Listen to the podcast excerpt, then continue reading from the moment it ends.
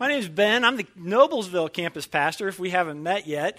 Steve, your campus pastor, is on the other side of the world this morning. I actually got a text from him at about 7 o'clock. It was 7 o'clock his time at night, and he was getting ready for a little shut-eye, but he's doing good. They're there, and they're going to have a great trip, I think. I'm going to start this message with a story that might seem kind of funny, funny way to start a sermon, but I think it'll tie in here in just a minute. There are very few things that I remember from my childhood with as much clarity as the first time I was sucker punched, okay? You all know what a sucker punch is, right? It's when the other guy doesn't have enough courage to confront you face to face, and so he waits until you're not looking, and then out of nowhere, you get hit. Well, for me, that happened at the pool in Rensselaer, Indiana, where I grew up, and I spent most of my summer days there at the community pool. I'd meet all my buddies there, and man, we'd play all day long. We played rough, okay? These were the days when the lifeguards did not care if you pushed people in, if you held people under. We'd put people on our shoulders. We'd chicken fight. They didn't care. Now, you walk too fast at the pool, you're going to get a whistle blown at you, right? My wife, where's my wife at? Are you in here, honey? My wife says that lifeguards are there to make sure no one has any fun, okay? I'll probably hear about that at lunch today that I shared that, but it's an occupational hazard when you're married to a pastor. I might share some secrets. But we played rough at the pool. We always did. And apparently on one particular day, I played too rough with somebody. I don't know who it was, but I got out of the pool, I was drying off, and all of a sudden, out of nowhere, a fist met my stomach, and all of the air left me, and I made a horrible moaning sound. I bent over, I was gasping for air, but I couldn't get any air. I was trying as hard as I could, and I just remember to this day that awful feeling of not being able to breathe, the sucker punch, and some of you know exactly what that feels like. And I want you to know that every time we talk about money, I cringe just a little bit. I do. Not because I don't think we should talk about it. I do think we should talk about it. But because I know that there are those of you who maybe are here for the first time this morning, and you come in here and you hear that we're going to talk about money, and you think, I knew it. I knew it. I came in here to hear about God. I came in here to hear about hope, and all you want is my money. Or maybe you grew up going to church, or you grew up giving to a ministry of some sort only to see a misuse and a mishandling of money. And it was like a sucker punch for you. So here's what I want to say this morning. This topic of money is sensitive, and I know it, okay? But I want you to know this too. We've already taken the offering, and we're not taking another one, okay? We're not starting a building campaign this morning. In fact, the goal of this message and this whole series is not that you would give more money. The goal of this message, the goal of this series, is that your heart would be aligned with the heart of Christ when it comes to our resources and our possessions. And so today we're going to study a parable that helps us understand Christ's heart when it comes to money. And I want to invite you, if you brought your Bible, to turn to Luke chapter 16. If you didn't bring a Bible, there are some under the chairs around you. And this is going to be on page 730 of those Bibles. But I would really like it if you had a physical Bible open, or if you use YouVersion or something on your phone, that's fine. But I want you to look at this. I want you to look at the text for yourself, and here's why. This is a really difficult passage. Okay, you're going to hear some things as I read this passage that may sound contradictory to the message of Jesus as you know it. And I want you to see for yourself what the text says. I'm not going to add anything to it. I'm not going to hold anything back. Also, I want to say you may be familiar. If you've been around church for a while, you probably will be familiar with the principle that Jesus gives at the end of this passage. But what leads up to that statement will be new for many of you. And the reason for that is that in the church, we've done a good job of just throwing the principle out there without really looking at the context. But this morning, we're going to study both. But I do want to give you the principle first so you can keep it in mind as we read the parable. And the principle is found in verse 13 of Luke chapter 16. And it's this, if you're taking notes, you can write this down. You cannot serve both God and money. How many of you have heard that before? That's a fairly common principle within the church world, right? You cannot serve both God and money. So I want you to keep that in mind as we read the rest of this parable. Let's back up to verse 1 of chapter 16. It says, Jesus told his disciples There was a rich man whose manager was accused of wasting his possessions. So he called him in and asked him, "What is this I hear about you? Give an account of your management, because you cannot be manager any longer." The manager said to himself, "What shall I do now? My master is taking away my job. I'm not strong enough to dig, and I'm ashamed to beg. But I know what I'll do, so that when I lose my job here, people will welcome me into their houses." So he called in each one of his master's debtors. He asked the first, "How much do you owe my master?" 900 gallons of olive oil, he replied. And the manager told him, "Take your bill, sit down quickly, and make it 450. And then he asked the second, "And how much do you owe?" 1,000 bushels of wheat, he replied. And he told him, "Take your bill and make it 800. The master commended the dishonest manager because he had acted shrewdly. For the people of this world are more shrewd in dealing with their own kind than are the people of the light. And I tell you, use worldly wealth to gain friends for yourselves, so that when it is gone, you will be welcomed into eternal dwellings. Whoever can be trusted with very little can also be trusted with much, and whoever is dishonest with very little will also be dishonest with much. So if you have not been trustworthy in handling worldly wealth, who will trust you with true riches? And if you have not been trustworthy with someone else's property, who will give you property of your own? No one can serve two masters. Either you will hate the one and love the other, or you will be devoted to the one and despise the other. You cannot serve both God and money." Now, what in the world are we supposed to do with that? Were there some points in reading that text that you were scratching your head? Were there some things in there that didn't sound quite right to you, or maybe were a little bit confusing? I mean, you can see why I said this is a difficult passage, right? We've got this story that Jesus tells about a guy who loses his job for wasting his master's possessions. So the master says, "You're done. I want you to go. I want you to settle all of your accounts." And so the dishonest manager, he goes and he essentially steals from his master again, giving some discounts that aren't his to give. And then he comes back to the master. And this is the part that's mind-blowing. The master says, "Good job." The master says, "You know what? I commend you for acting shrewdly. Well done. Good work stealing from me." Why would Jesus tell a story that highlights a dishonest person? Why would he tell a story of someone who clearly sins against someone else and then is commended for it? That's what it seems is happening here, right? Well, let me begin by saying that whenever you come to a passage in Scripture that's difficult or confusing, you have to interpret it in light of what you know from the rest of Scripture, passages that aren't difficult or confusing. So what do we know? Let's start with this. What do we know about God from the rest of Scripture? Well, we know that God cannot be tempted with evil. That's in James 1. We know that in God there is no darkness at all. 1 John 1. We know that We know that sin is what separates us from God. Isaiah 59 and a number of other places. And we know that God sent his one and only son, Jesus, to rescue us from sin. John 3:16 lays that out for us. So that's what we know for sure. It's not confusing. It's the truth. God cannot sin. God does not sin. God hates sin. God died for sin. And God would never commend sin. So the point of this parable cannot be steal from your boss so that people will like you. Okay? That's not what Jesus is trying to get across here. The point of this parable, I think, is found in verse 8. And it says, "The master commended the dishonest manager because he had acted shrewdly." And I want to suggest to you this morning that the point of this parable is that God wants us to be shrewd. Now, how many times have you heard a pastor say that? That God wants you to be shrewd. That still doesn't seem quite right, does it? But part of the misunderstanding of this passage, I believe, is the stigma that comes with that word shrewd. Because when we hear it, we think of something shady or we think of something under the table. But that's not actually what this word means at all.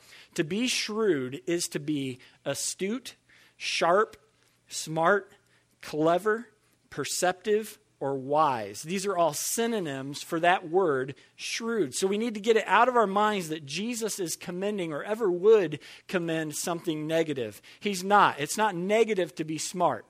It's not negative to be perceptive. It's not negative to be wise. In fact, this isn't the only place where Jesus calls for shrewdness. If you jump over to Matthew 10:16, we find that Jesus is getting ready to send out the 12 disciples for the first time, to go out on a little missionary journey. And they're to go and to tell the people that the kingdom of heaven has come near. And as Jesus is getting ready to send them out, he tells them this in verse 16. He says, "I'm sending you out like sheep among wolves.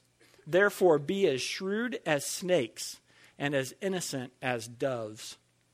So how many of you ever heard this phrase before, that someone maybe was so heavenly minded, they were of no earthly what? Good. They're so heavenly minded, they're of no earthly good. The deficiency in that statement is shrewdness. Okay, Jesus says, be shrewd as a snake, be smart, be clever, be perceptive, be wise, but also be as innocent as a dove, be blameless, be pure, be spotless. So let's just do a quick self-assessment here, okay? I want you to ask yourself this question. Am I a shrewd person who maybe needs to work on being a little more dove-like, or am I a loving, caring, innocent person who needs to work on being a little more snake-like, a little more wise, a little more perceptive, a little more shrewd? Which one is it for you? Jesus calls for both, but in reality, all of his followers are probably deficient in one area or another. And when you're high in shrewdness and low in innocence, that's abuse. But when you're high in innocence and low in shrewdness, you become ineffective and unproductive for the kingdom of God. And so that's why we need to have both. Shrewd as snakes, innocent as doves. So go back to Luke 16, verse 8. And when Jesus says, he says, coming off of that passage that we just read, he says, the people of this world are more shrewd in dealing with their own kind than are the people of the light. That is not a compliment to the people of the light, okay? We maybe read that and think it is. It's not. Jesus is telling a story of this world. And obviously, it's full of deceit, it's full of stealing, it's full of lying, it's full of laziness, as we would expect a story of this world to be. And I think that Jesus knew that we would look at this guy and we would think, man, I would never do something like that. I would never act like that guy. I'm on the Dove program, right? I would not do that. I'm innocent, I'm blameless, that guy's a thief. And Jesus says, you may be innocent. That may be true. But this guy does have something that you lack, and it's shrewdness. And then he says this in verse 9. He says, I tell you, use worldly wealth to gain friends for yourselves. Did that trip any of you up when we read that passage? Like, what is Jesus saying there? It feels contradictory to what we know about Jesus. Is he telling us to use our money to buy ourselves some friends? Is he saying use your money so you can keep up with the Joneses and be the most popular guy in your neighborhood or most popular girl at the club? Is that what Jesus is saying?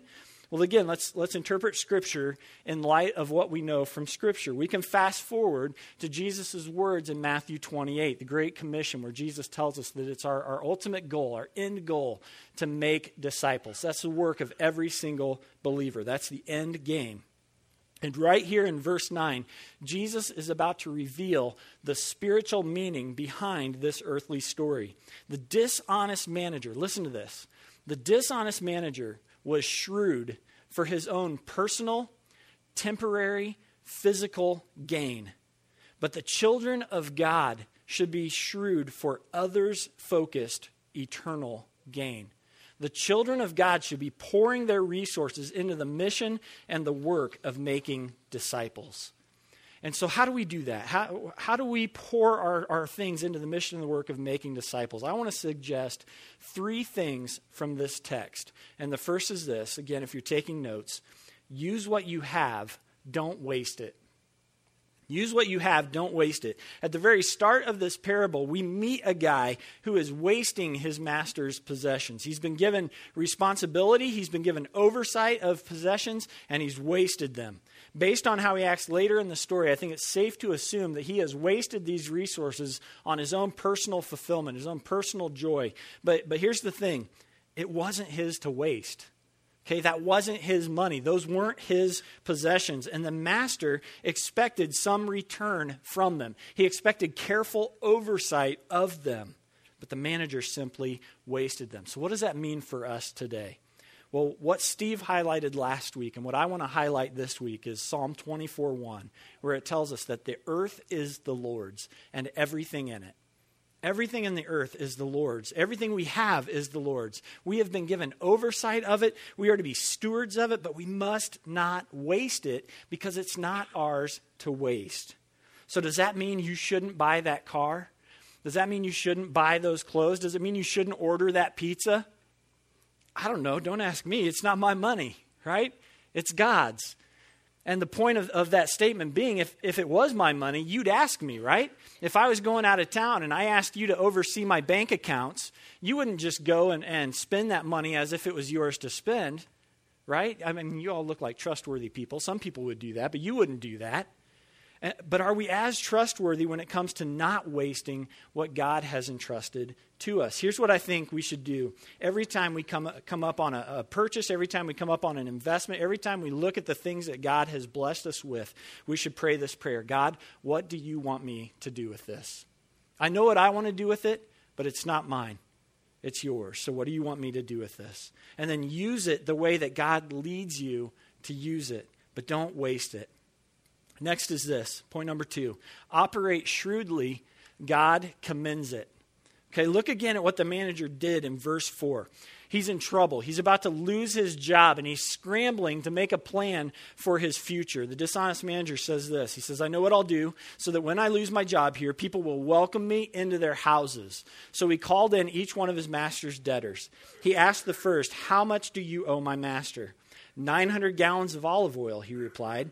And the manager told him, take your bill, sit down quickly, and make it 450. Half off sale, okay?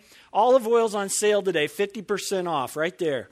Then he asked the second, and how much do you owe? 1,000 bushels of wheat, he replied. He told him, take your bill and make it 800. Wheat's on sale today, 20% off. So he's not quite as generous with the wheat guy as he was with the oil guy, but it's still a discount. He's still making friends. And the dishonest manager is giving these deep discounts in hopes that he will be taken care of in the days to come. When he's hungry a month from now, he can go to the man who owed 900 gallons of oil, and he can say, hey, man, you remember that sweet deal I made you on that olive oil? And the guy will be like, yeah, you know what? I really appreciate that. Hey, why don't you come over to my house and have dinner tonight? In fact, you know what? Why don't you just stay with me until you can get on your feet? You took care of me. I'm going to take care of you. That's what's going on here. The dishonest manager is showing his passion for himself. Okay, he's showing his commitment to his own well-being, his willingness to do whatever it takes to set himself up for success in the future. And as we think about the fact that parables are earthly stories with heavenly meanings, what we have to realize is that the master in this story is ultimately Jesus. And this is a story about you. And this is a story about me. And we will be commended not for what we do for our own personal temporary gain, but with how we use the resources given to us for eternal, others-focused spiritual gain. Look again at verse 9 when he says, I tell you to use worldly wealth to gain friends for yourselves. Look at what he says next. He says, so that when it is gone, you will be welcomed into eternal dwellings. Now, what's that talking about? Is that talking about us earning our way into heaven? If we do this, then we'll go to heaven. Is this a formula for salvation? No, it's not. Salvation is by grace alone, through faith alone. Again, we know that by reading the rest of Scripture. This isn't a get into heaven formula. But here's what Jesus is saying. I want you to think right now about all the people you know who are far from God. Who are the people in your family? Who are the people in your neighborhood? Who are the people in your office? Who are the people on your kids' sports teams that do not know Christ?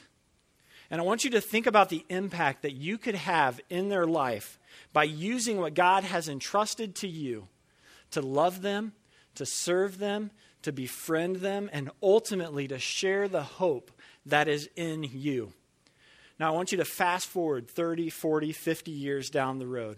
Okay, that person believed, they accepted Christ because of your willingness to use your resources to befriend them, and then they died. We all die, okay? They died, they went to heaven, and then you died, and you go to heaven too.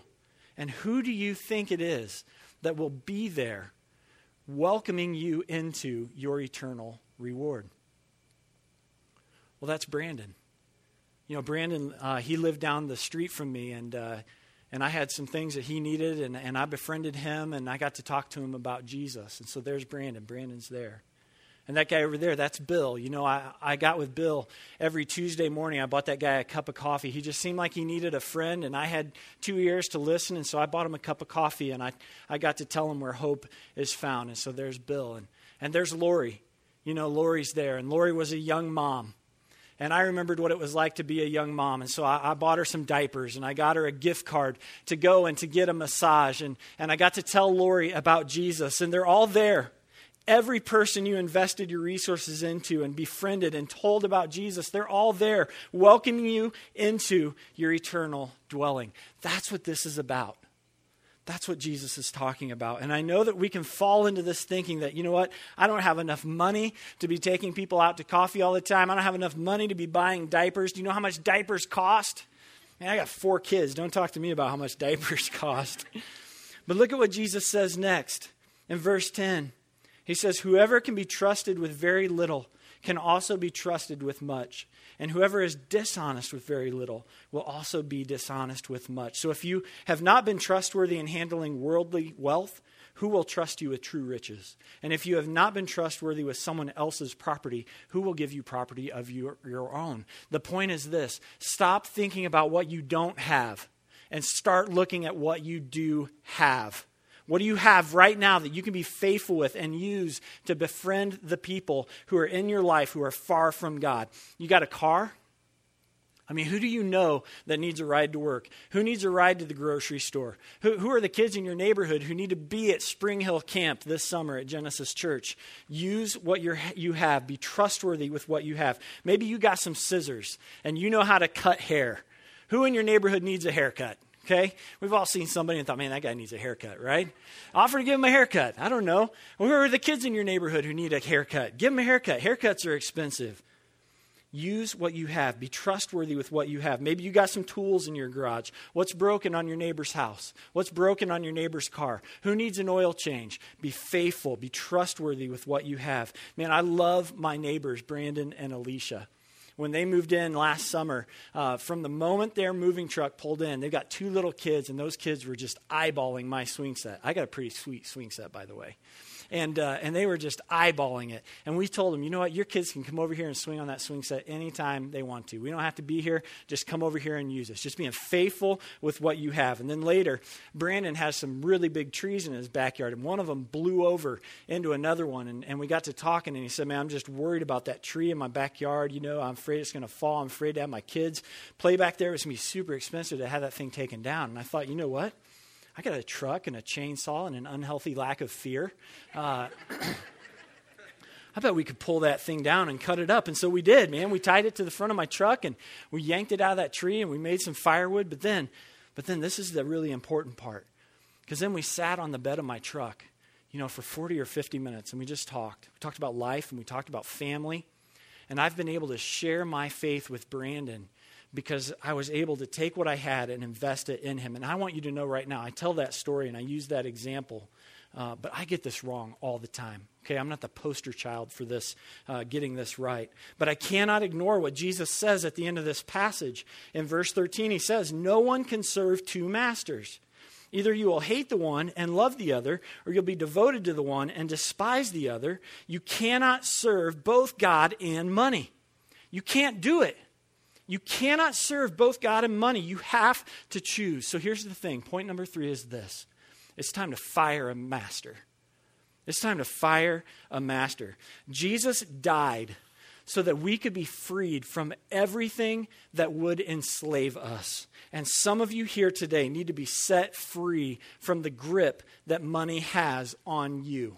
Now, how do you know whether or not money is your master? Let me just suggest a few things. If you believe that money or possessions will bring you happiness, then money is your master and you need to fire it. If you are consumed thinking about the next thing that you want to buy, only to buy it and be consumed by the next thing that you want to buy, then money is your master and you need to fire it. If you find yourself miserable, looking at the things that other people have and desiring more for yourself, then money is your master and you need to fire it. And listen, money is nothing. It's nothing. It's just a tool. It's not good. It's not evil. It's nothing. We read in 1 Timothy that it's the love of money. That's where the problem comes in. That's where the root of evil is. It's the love of money. When it becomes our master, when we love it, when we bow to it. And money is a terrible master because it never fulfills. It never satisfies. It always leaves us wanting more.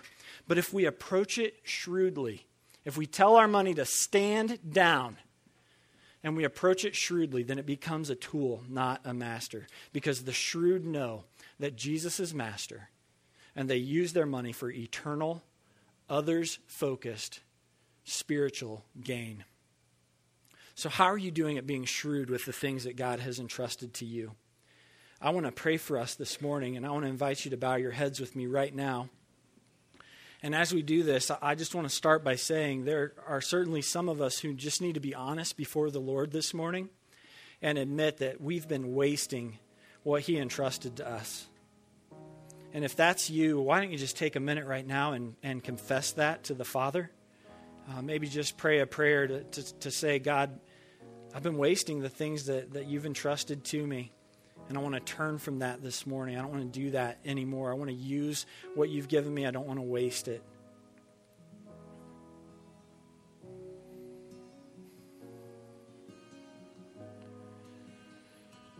Some of us are probably also realizing that we could use a little more shrewdness when it comes to how we use our money.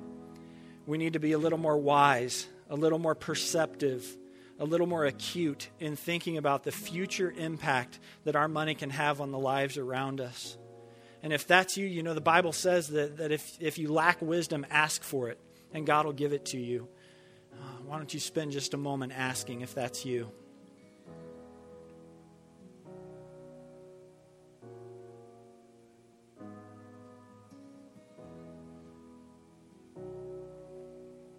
And for many this morning, I'm afraid the reality is that you've made money your master. And the simple truth is, it's time to fire it. It's time to fire money as your master. It's time to tell your money to stand down, to turn to Christ, to repent of that sin, and to tell Christ that there is nothing else in this earth that we have that we would desire above you. There is nothing in earth for me but you. God, would you help us to grow in this area of shrewdness? Would you help us to grow in this area of using the things that you have given to us, the resources, the money, all that we have? Everything in the earth is yours. And so, Father, we want to use it. We want to be effective. We want to be productive for your kingdom. And it's in Jesus' name that we pray these things. Amen.